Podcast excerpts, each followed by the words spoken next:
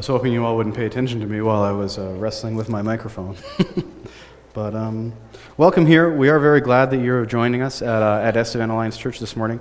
My name is Jim. Uh, I'm one of the pastors here uh, at the church, and um, I am going to be uh, speaking to you for, uh, for a little bit this morning. And so before we begin that, why don't we just say a, say a quick word of prayer?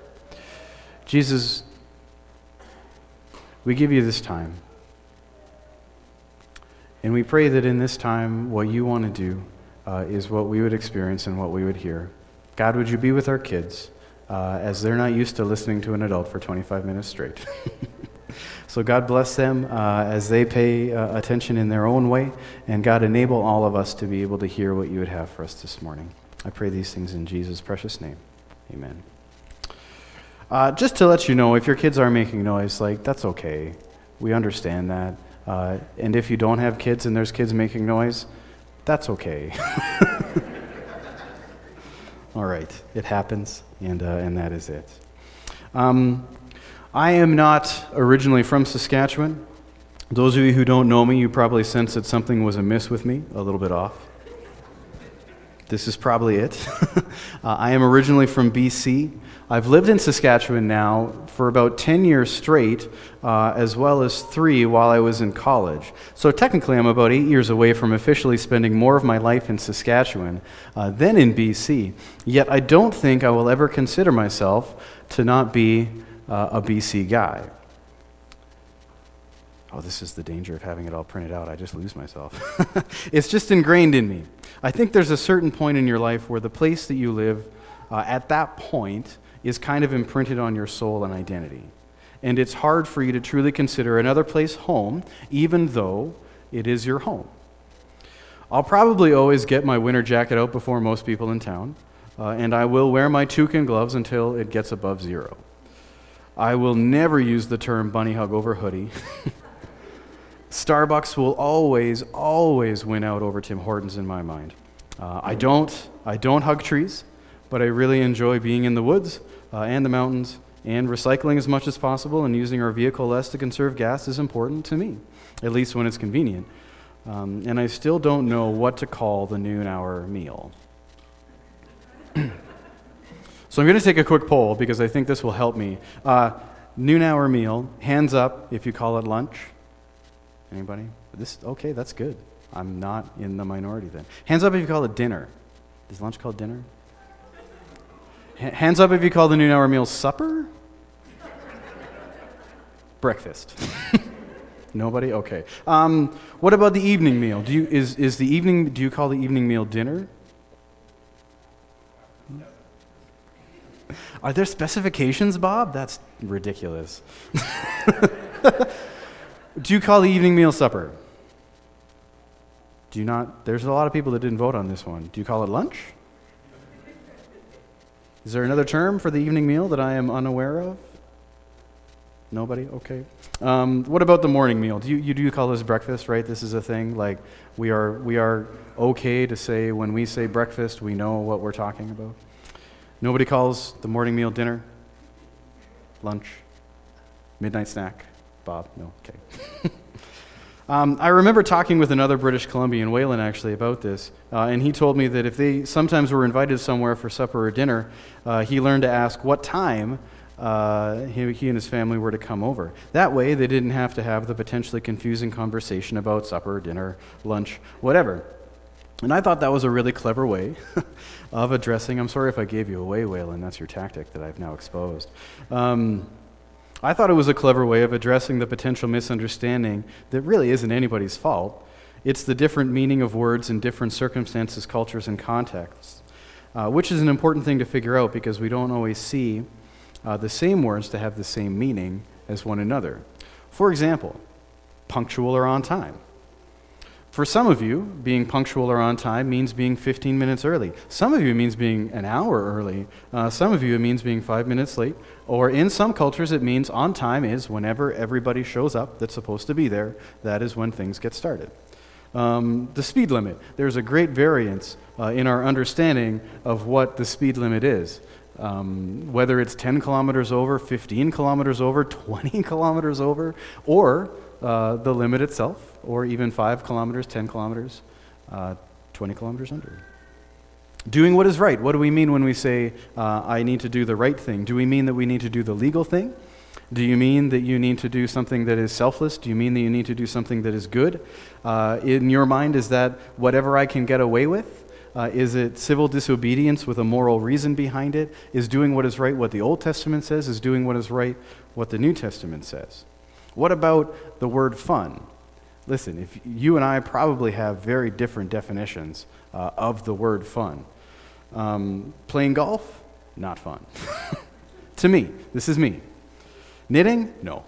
Watching Formula One, oh no. not at all. Camping in a tent where bears could eat you, you bet. That is fun. Uh, running for eight kilometers straight outside around a lake, yes, please. Watching basketball and eating sushi, very, very fun. So, if you and I were to hang out and say, hey, let's go have some fun, we would probably want to talk about uh, what you and I mean by the word fun. It would be a good thing to do so that we would all be potentially having fun.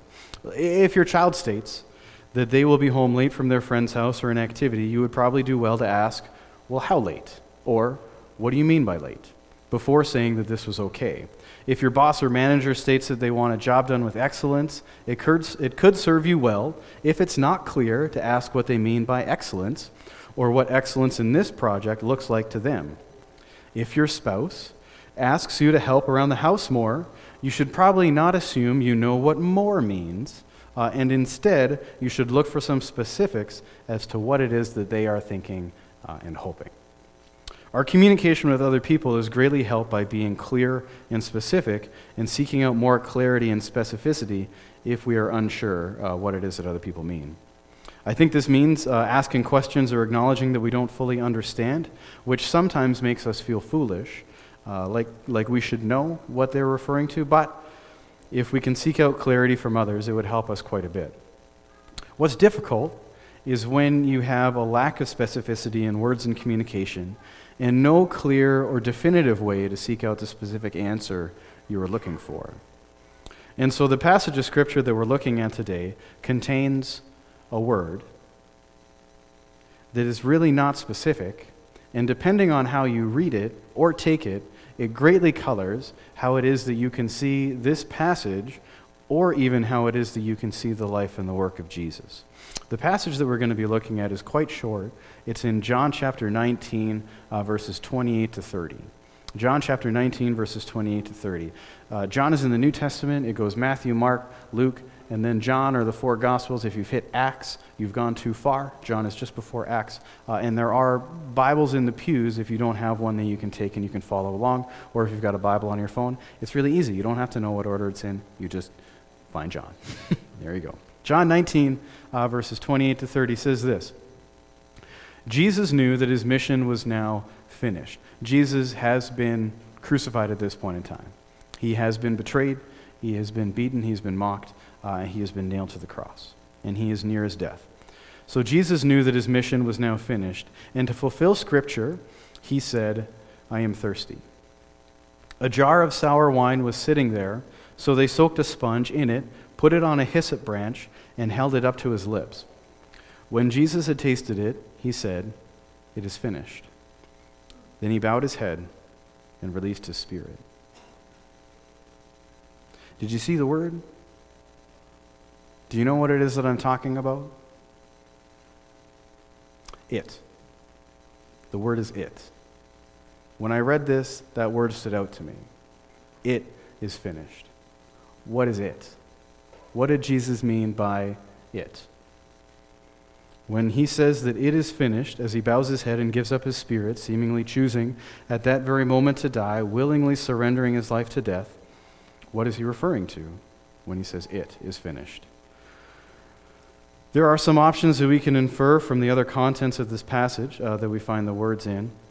And so it's possible that Jesus could have meant that his life on earth was over that his time in his, in his limited human body was finished uh, and over, and that he would soon experience a new resurrected body and then ascend back to the perfection he had left behind to come to earth. It is finished.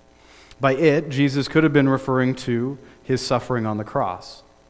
I don't imagine that even Jesus would have handled the pain of the cross like it was no big deal. He truly suffered in a way that he had never suffered before, and it's likely he would have been relieved for that physical suffering to be finished. Jesus could have been referring to his work on earth, and you see this in the beginning of the passage when Jesus knew that his mission was now finished. And so it could be referring to his mission, but then again, that word, what is his mission?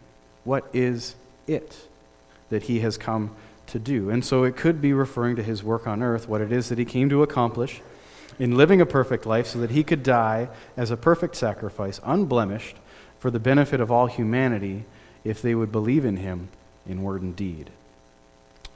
Now, while there was still work to be done, you know, resurrection, ascension, the sending of the Spirit, his intercession or prayer for us as he's seated at the right hand of God, his eventual and inevitable return, his work for this time could be considered finished or completed.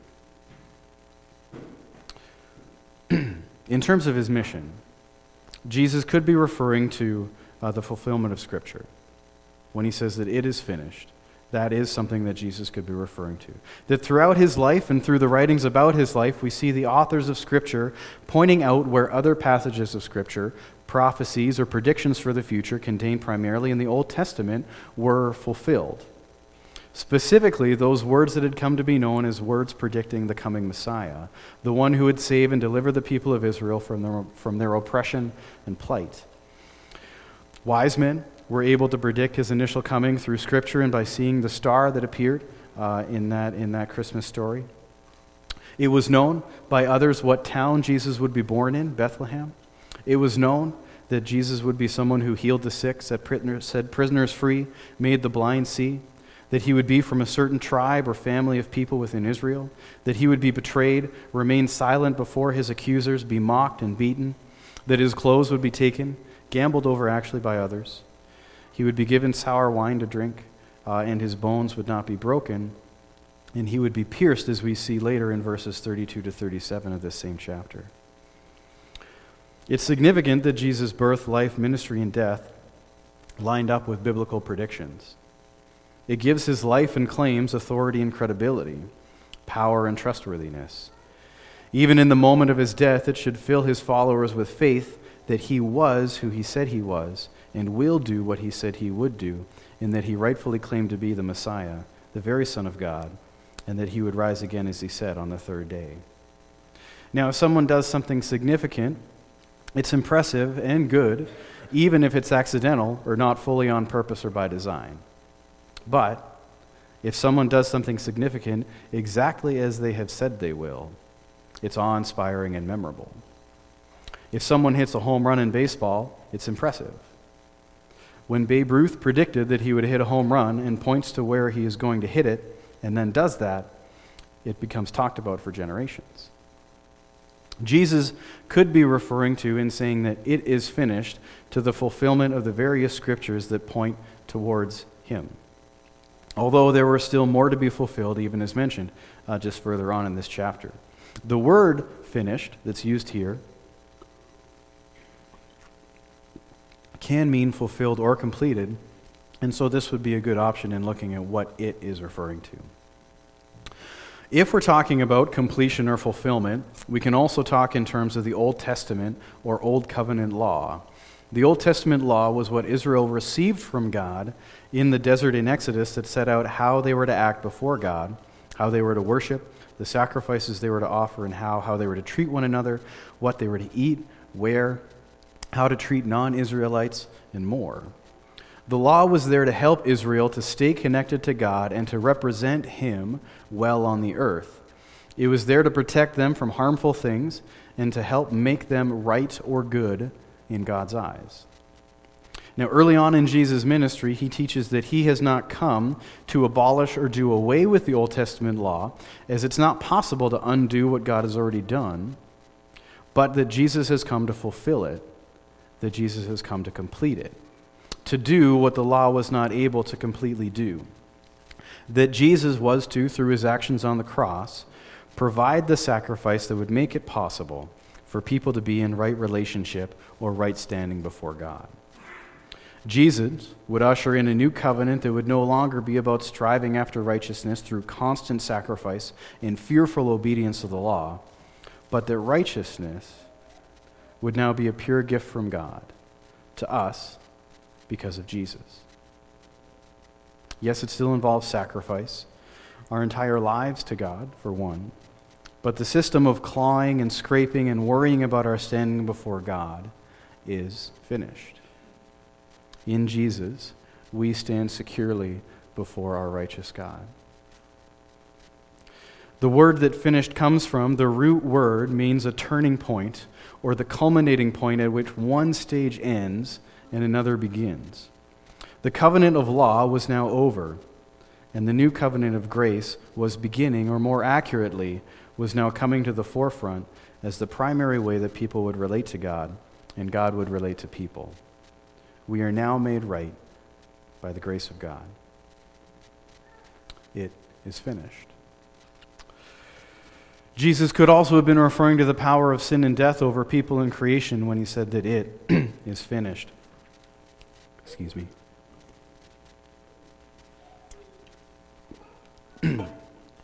the hyssop branch that was mentioned in this passage that was used to deliver sour wine to Jesus on the cross was a branch that was used for cleansing rituals uh, in the Old Testament. Ceremonies that were done so people could be spiritually and physically cleansed of their sin.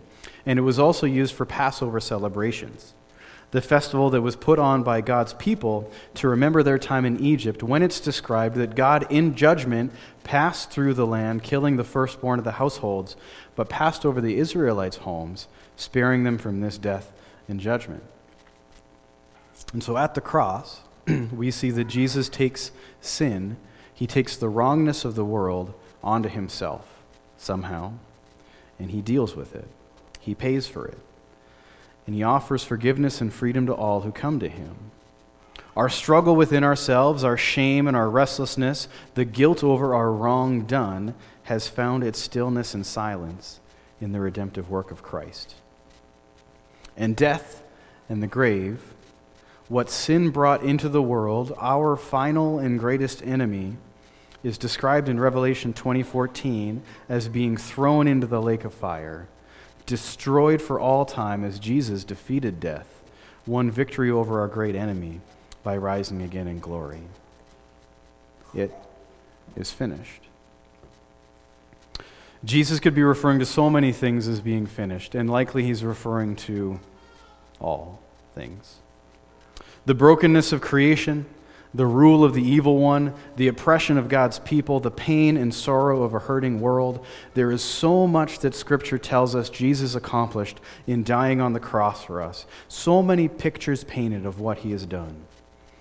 Jesus could be and likely is referring to any and all of these things as he speaks the words, It is finished. Each one is a glorious picture of the power and victory of Jesus. We may find ourselves drawn to one more than the rest.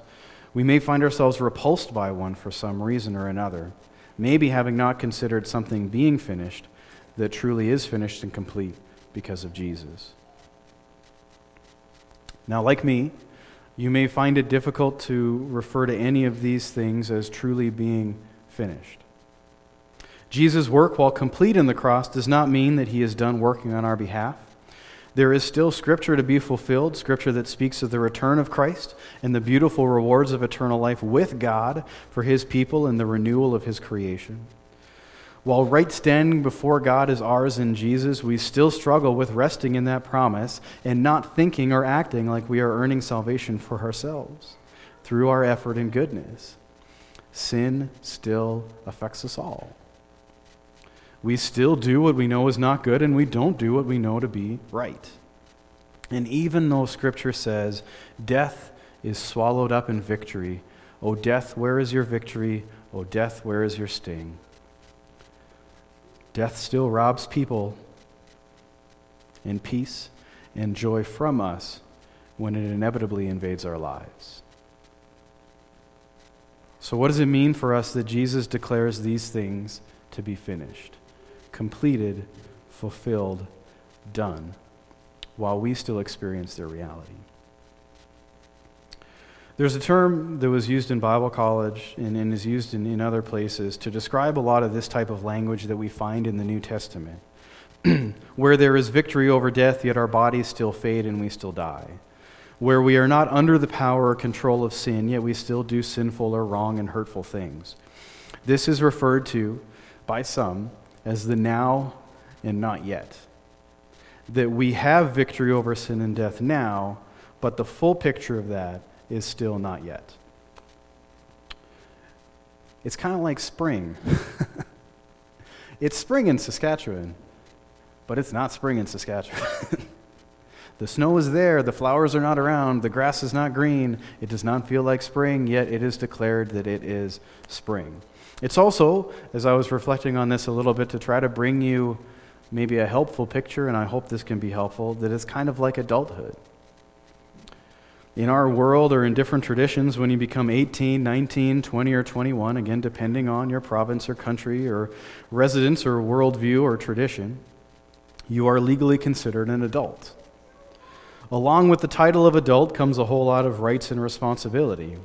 And while these things are now yours, you also spend the next 5, 10, 20, or 50 years even trying to figure out what it actually means to be an adult. and what it looks like in your life and what it looks like in the different phases and stages of your life. You're now an adult, but you're still not yet an adult. Or you could compare it to getting your certification or degree for a career. You've done the work, you've paid the money to be considered a teacher, a plumber, an engineer, a welder, a fitness coach, etc. You have the knowledge of what you are to do, and when you get a job, you could say of yourself, I am now this. But there is still so much to learn to truly understand or to master what it means to be what you have trained for.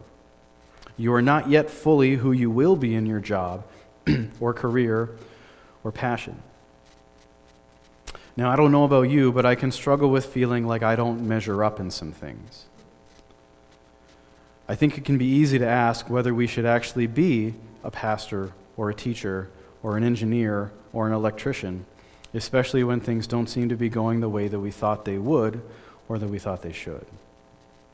It's quite natural and normal to question whether we find ourselves uh, or whether we have placed ourselves or whether we've been placed by another on the right path in life.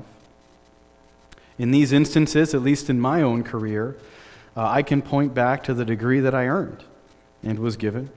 Or I can remind myself of my several interviews I have gone through to become and continue to be an approved worker as decided by people who know better than me. I can remind myself of my calling to ministry where I felt God moved me in this direction, or I can think about the significant people in my life who have spoken words of encouragement and meaning to me of my belonging within church work. When I don't feel that I am yet who I want to be, it's important to remember those moments where I was told that I now am uh, the thing that I am. It's also possible to struggle with feeling like a capable adult. do you ever have those days where you just want to shut out all of the responsibility you have and just do the things you used to do as a kid? Or those days where you just can't get yourself together and it feels like things that other adults can do blindfolded, you struggle to even come close to achieving? It can be harder at those times to find things that remind us that we are actually, in fact, an adult and maybe even a responsible adult. There are some cultures that have uh, what is referred to as a, as a rite of passage for their young people as they transition from childhood to adulthood. I read these things on the internet, so take them for what they're worth. As they, uh, the internet is not always true about everything. but I did read that in the Brazilian Amazon, there is a tribe that weaves sedated bullet ants into a glove uh, for 13-year-old boys to wear. Uh, once the ant sedation wears off, um, for about 10 minutes, upwards of 20 times over a few weeks uh, or months after they've completed it, they are now considered a man. I don't like it. Uh, Rumspringa, again, what I read is uh, for when Amish teenagers turn 16. that they are given leave of their home to go and experience the world. And if they come back to their home and colony, it is now by their choice to stay uh, after seeing what else the world has to offer. Also, apparently in Ethiopia, some grooms, as they uh, are going to be married, have to jump over a cow four times while naked uh, to symbolize leaving behind their childhood. Perhaps uh, you went, maybe you yourselves went on a trip with friends or family. Maybe you had a really big party. Maybe you did a survival camp out. Or it's possible that you had a car bought for you uh, and that these things were intended to symbolize your uh, becoming an adult, your transition from childhood to adulthood. The beauty in my mind of a rite of passage like this, maybe other than the bullet ants, is that when you are doubting that you are truly an adult,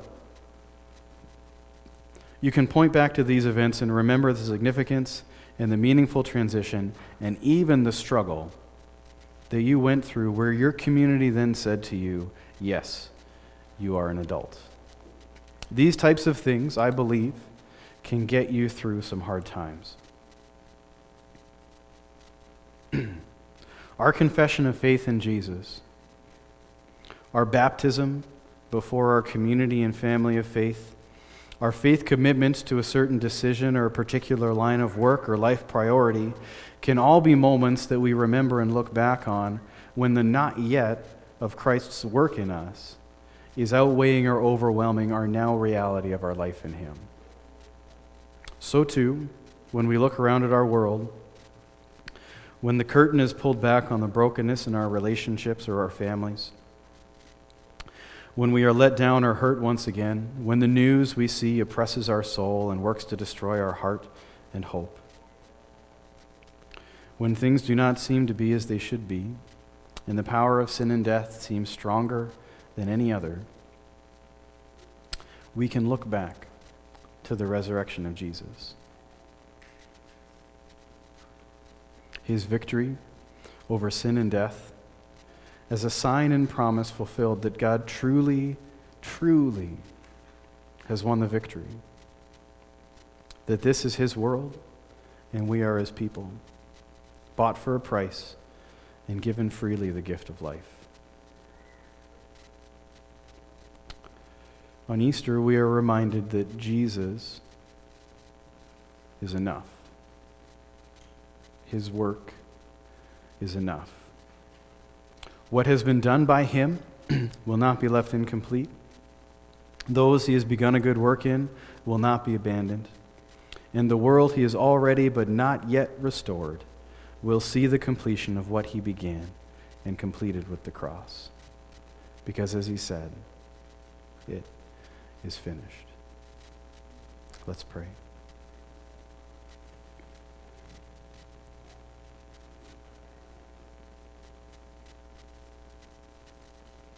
God, we thank you for your faithfulness to us. We thank you for this hope that we can have because you rose again.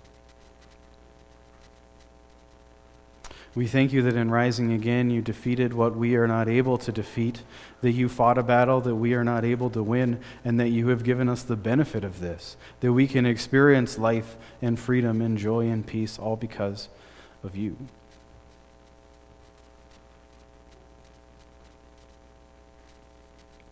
Help us to not be too proud. Help us to not be too independent. Help us to not be too fearful, even, God, of giving ourselves over to you, to trust you, to enable you to be able to do these things in our life. You are gentle, you are humble. God, thank you that our lives are precious in your sight, that you treat us kindly uh, in your hands. And so, Father, As we struggle with the not yet of the realities that we see uh, within our own hearts, within our relationships, within our world, I do pray that you would encourage us to say, to remind us to remember that you have said it is finished. To believe you, to see that you have done the things that you have said you're going to do, and that you will continue to do the things uh, that you have said you will do. You are faithful, you are good, you are trustworthy, you are true. We give you all of the praise. In Jesus' name, amen.